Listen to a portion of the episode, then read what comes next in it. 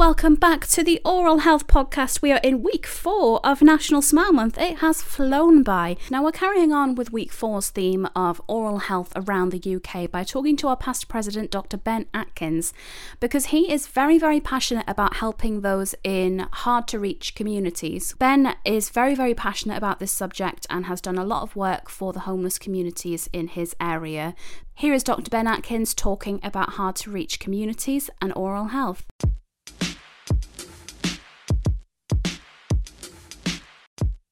Right. So, Ben, uh, thank you again for sitting down and having another chat with me. Um, the topic that we are going to be talking about today is something that is a very sensitive subject, but something that I think we really need to talk about a little bit more, especially at the moment where people are struggling to find dentists and their health can be, be putting at risk because of that. And I want to have a little bit of a chat with you about quote unquote hard to reach patients because these phrases get thrown around a lot and we don't really talk about what that means. So can you just tell me a little bit about what what is a hard to reach patient? What does that label actually mean? So Sophie, Sophie, thank you so much for having me on because you know this is one of my sort of key heart, really close to my heart yeah. subjects. Just to give you a little bit of history, I set up a, a homeless centre for one of my dental practices. I had 11 in the northwest of England, different services and things. And one of them was totally focused on the hard to reach, the homeless, whatever you want to call these individuals. I think hard to reach is is it like uh, you said you felt a little bit difficult talking about hard to reach because they're not hard to reach mm-hmm. they're really not they are there we all see them i think the term they find it hard to access services might be a bit more of a better description because they are very unique patients with very unique challenges in their lives. And there are so many stigmas attached to the brand hard to reach. It's a real challenge. And when you treat these patients with respect, listen to them, they're no different than you and I. Mm-hmm. They really aren't. They are just, they have had some really challenging life decisions or not even had a fair playing field to, the start their lives. When I was walking across Albert Square in Manchester, um, one of the guys telling the big issue came and gave me a big hug. And I, I, typically, I would imagine I was walking across, you know what I'm like, fully suited and booted, a fancy tie on, you know, really strutting my stuff. Mm. This guy gave me a hug, and I was a bit sort of, oh, what's what's what's it? And we given him my, my service had given me his given him a full set of dentures. He said you gave him a smile back, and that's all we want to do: give people their smiles. And we're in the middle of National Smile Month at the moment, and we often talk about a smiley. Well. I will talk to my students, my dentist, what gives you your smiley? And that gives me my smiley but to support my team and my team ran that service. I had very little to do with it. I empowered my nurses to run the service and they ran it all and they did such an amazing job. Because i'm going to use the hard, term hard to reach that there are so many better descriptions out there but that's what i've sort of grown yeah. up on is they just these hard to reach patients just need often the support the empowerment to let them access our services that we provide to every single patient, teeth to teeth. Mm-hmm. They just have often a, a higher volume of decay. They often a more complicated patient attached to those teeth. So it's it's an amazing subject because it also enables you to reflect: Was I spending the NHS money that I was responsible for in the right locations, following nice guidelines and things? And it, it's a it's a I love reflecting and talking. You can mm-hmm. obviously mm-hmm. gather that. But uh, Perfect for a podcast, to be fair. Absolutely, it's handy, that isn't it? um, but uh, it's a really evocative subject, and the, these patients are so rewarding when you hit that sweet spot and they turn up to their appointments and you turn and you give them a smile. We worked with one of the GPs in Manchester, and he said he'd never been able to get one of the patients to look him in the eyes. And she came down one day and she bang on straight in the eyes and she he couldn't figure it out. And then he realized she was smiling because we'd given her her front two teeth back. Mm-hmm. And we underestimate the value of the smile. And it's such one of our biggest communication tools of hi, I'm friendly, I'm successful, I'm doing really well. I want to make you feel at ease. and remove that from someone, mm-hmm. it can have devastating effects. Yeah. So these journeys are amazing and, and, great fun. You know, you get some great, amazing characters because they've all got stories that you think, wow, and you they inspire you for the the challenges they've often overcome. Mm-hmm. Absolutely, and it's something that is very underestimated. I think the the power that a smile has on your confidence, because when you have healthy teeth or a healthy mouth and you're happy with the way that your teeth look, you don't think about the, the impact that it has. But when you take that away, you notice it. You notice the drop in the confidence that, oh, I need to cover my mouth and I need to smile. If I smile, I, I'm not allowed to show my teeth because I'm ashamed of them. And, you know, that that thought process is something that you don't think about if you're not in that in that position and often a lot of these vulnerable patients are going to be in that situation more than most. And it, starts off a cycle. It makes that harder to to deal with. Absolutely. It compounds everything. If you sub the way i look at it is if you're having a bad day and you're not smiling properly and you're not doing this uh, we're very much like an onion and you start peeling things away and it takes so much pressure off us. If you've got for, for example if you've got your accommodation sorted out. I know you're moving. We were chatting about that before, mm-hmm. but if you, somebody else has boxed all that boxes up for you, the pressure would go. Yeah. But you know, but, but but I think I've got chaos around me, and if someone can come in and support me through my journey, then that's great. It's not about helping because that's that's us being condescending. That's us buying a cake for someone who's sat in it hasn't got a roof for their to, mm-hmm. to sleep overnight. It's actually us supporting. What do you want? How can I how can I help you? How can I support you? What do you need to hit, get to that dental appointment? And what, I've worked with some amazing charities. There's a there's a charity in London called Groundswell who are so they have advocates who understand what it's like to be homeless mm-hmm. and they support other people turning up to their appointments. Well, me as a dentist, I'm quite good at the dental bit. So uh, let's stick. Let me stick to my game and work with all the charities. There's an amazing charity in London called Change Please, mm-hmm. which um, is a is a, is a bus Lord with Lord Mayor of London that goes around and they empower people to turn up to appointments to do this support. There's a support network out there, and us as dentists, we can use dentistry to say, look, do you know what? I will be that conduit to do do the teeth. I'll be that practice that takes a couple of patients on. Um, and there are some amazing stories out there, but it shouldn't be a story. It should be normal. Yeah. It should be just who we are. Yes, we've got some challenges with the NHS at the moment, but we're allowed to take a step back and say, do you know what? I'm going to try, I'm going to support these 10 patients. I will do that. I'll not, I've just, I'm laughing because I've just, I've just run 25 kilometers this morning. Um, oh, I'm, Jesus. we're, we're, recording this at the crack as well. yeah, just, yeah, I've already been out and done 25 kilometers running this morning. And I'm not training specifically or training for a marathon, but I know people do a marathon for a charity. Well, why not just do what you can do without having to do the training, without doing that? We've done the training. I've been to university for forever to be a dentist. and I can use my skills. And that's what my dentist did within my practice. They we we had an emergency phone, a mobile phone that all a lot of the, of the centres around Manchester had. And if they got a patient in with a toothache, my dentist said, "Yeah, just get come to my surgery. I don't have to go and find them. We will support you, and we will deal with it." Mm-hmm. We got one or two calls a week, nothing. You know, when I've got there was 150 staff and things, it it was the little the little things that can make such a difference to people. And but by taking a step back sometimes and thinking outside that outside your normal sphere. But mm-hmm.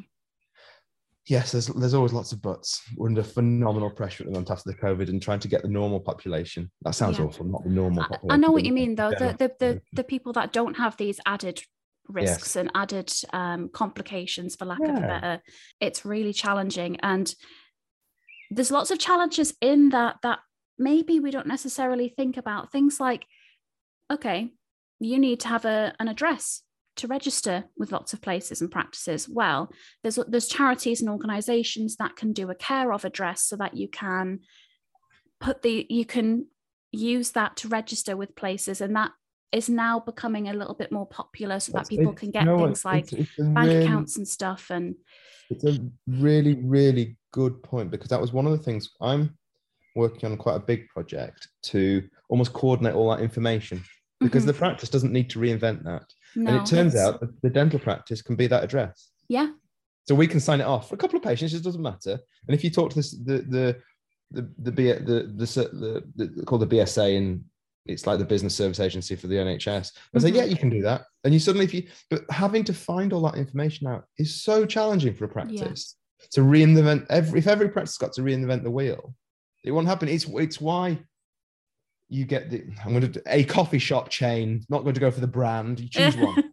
um, but that's why they're so successful because it's a turnkey process. They know when they rock up, they turn it off. They've got the cup, they've got the cups sorted, they've got the cups sourced, they've got the coffee sourced. Whereas after, as a a local person setting a new journey up, they've got to reinvent that. And that's the time. But if every practice has already got that turnkey process, it can be so successful. And so mm-hmm. we, we, we're working with a couple of practices over in, in Leeds where the, the, the NHS commissioners have set two half days up uh, um, a week. And they're, they're now seeing homeless patients totally, to- but using their NHS contracts. Mm-hmm. You know, so but if if that, we've got some amazing commissioners out there, amazing public health people who are so passionate, but it must be so demoralizing to have to convince and invent things constantly.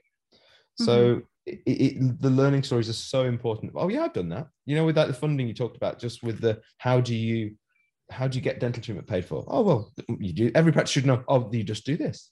Yeah. No, it's not. It's no difficult. But yeah. it is difficult when you've got when you don't know where to start anything's no, exactly. difficult and we, we i don't like to talk about business but when you own a dental practice you own your own business and so there's lots in that you're not just treating patients you're sourcing things taking care of staff taking care of all the admin bits as well because it's your your name on that paper that you have to sort all of this so if you need to do extra things to care for certain people. I can understand how that can be a bit, oh, I don't know where to start. I'm going to put that to one side and deal with the things that I know how to do because that's human nature. I think if someone can prioritize like that, then they will.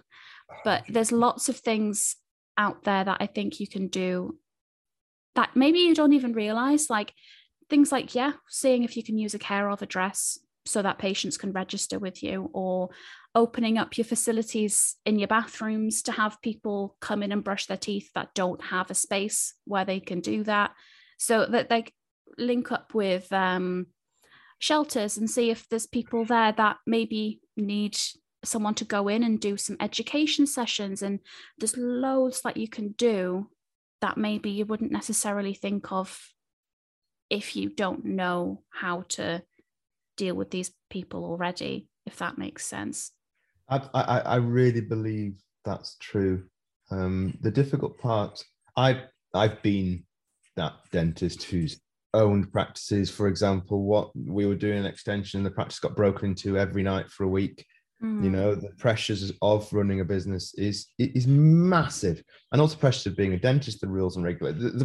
and suddenly go, well, you've now got to treat the homeless. That's what I want to do. Well, actually, there are experts out there who can do that for you. And if you find the local charities, they'll go, oh, yeah, we'll sort it for you. You've got the slots. Give me two. Give me two slots a week. You don't even need to do anything then. You know, it's it, it, there's so many things that you can do as a as a dentist doing dentistry. It's so amazing just to say, take a step back. My biggest advice, my my dentists and my whole team were only allowed to work four days a week. Mm-hmm. So they had a day or a week of capacity. But it also those ones who did that and listened, they very rarely did because dentists always know better than anybody else. But that's just between me and me. Is the ones who did was so they they invented things, they did things, they went on courses on a, a different day and moved the day around. But they also engaged with the homeless service considerably. They say, "Oh, well, actually, I'll volunteer because I love being a, secretly." Again, between you and me, I love being a dentist. It's a bit of a hobby rather than actually a job. Um, and I uh, doing dentistry on a patient with no financial pressure, nothing to earn, nothing done is actually a joy to do because it, it's a bit of my mum used to call me a bit of a whittler. So I used to get a stick and you know pen knife and that sort of stuff. So it's it's not a, it's a long way just just for a saying it's a long way from that really. But as a giving something to someone back, having a patient where you can get them to smile is such a journey, and you do it voluntarily. You yeah. know, it's better than running 25 kilometers in the morning. It's two and a half hours that that was running this morning. um, but actually, two and a half hours of my clinical time given to a patient, I can solve someone's mouth really in two and a half mm-hmm. hours. Yeah. Um, but having that having that capacity is so important that we don't in dentistry. We we think, oh, we'll just work more. We'll just do more. We'll work more. We'll work more. We'll, and that's not good for our mental health. And that's what I like about Smile Month. For me, it's always been a time where I can reflect. You know, so you can plan, you can reflect, and then taking it back is, is really it's very valuable, really valuable. Mm-hmm. 100%. And with the um with the label hard to reach it, i'm like you i don't think that that's a fair label i think people know where they are they just don't know how to reach them so it's the mm. don't know how to reach rather than hard to reach because they're everywhere apart from homeless people is there anyone in that is there any other groups that could fit under that label of someone that is a more vulnerable patient or requires additional resources or care there are so many and i do keep going back to it's not about hard to reach because I went I went to Plymouth University, um, which is the dental school down there, Peninsula mm. Dental School, um, working with the undergraduates, and they did a presentation. And there's a there's a social enterprise down there that focuses on different disenfranchised groups. Yeah, I think quite a nice nice way to do that. And suddenly, if an undergraduate can go, 14 separate groups of undergraduates can go and speak to di- different people who are all disenfranchised they if they can do it anybody can do it they are so they was they they were so passionate and so amazing there were groups from working men's clubs where or the, they got a group of 12 men who their wives had run their the, run their, run their lives all the way through you know very much uh, i don't like saying traditional because it's totally wrong. It's the historical sexist world that we used to live in, and probably yeah. still a little bit. There was seventy odd year old blokes writing their notes down how to brush their teeth, you know, and they were lost. But these groups are amazing to coordinate and help.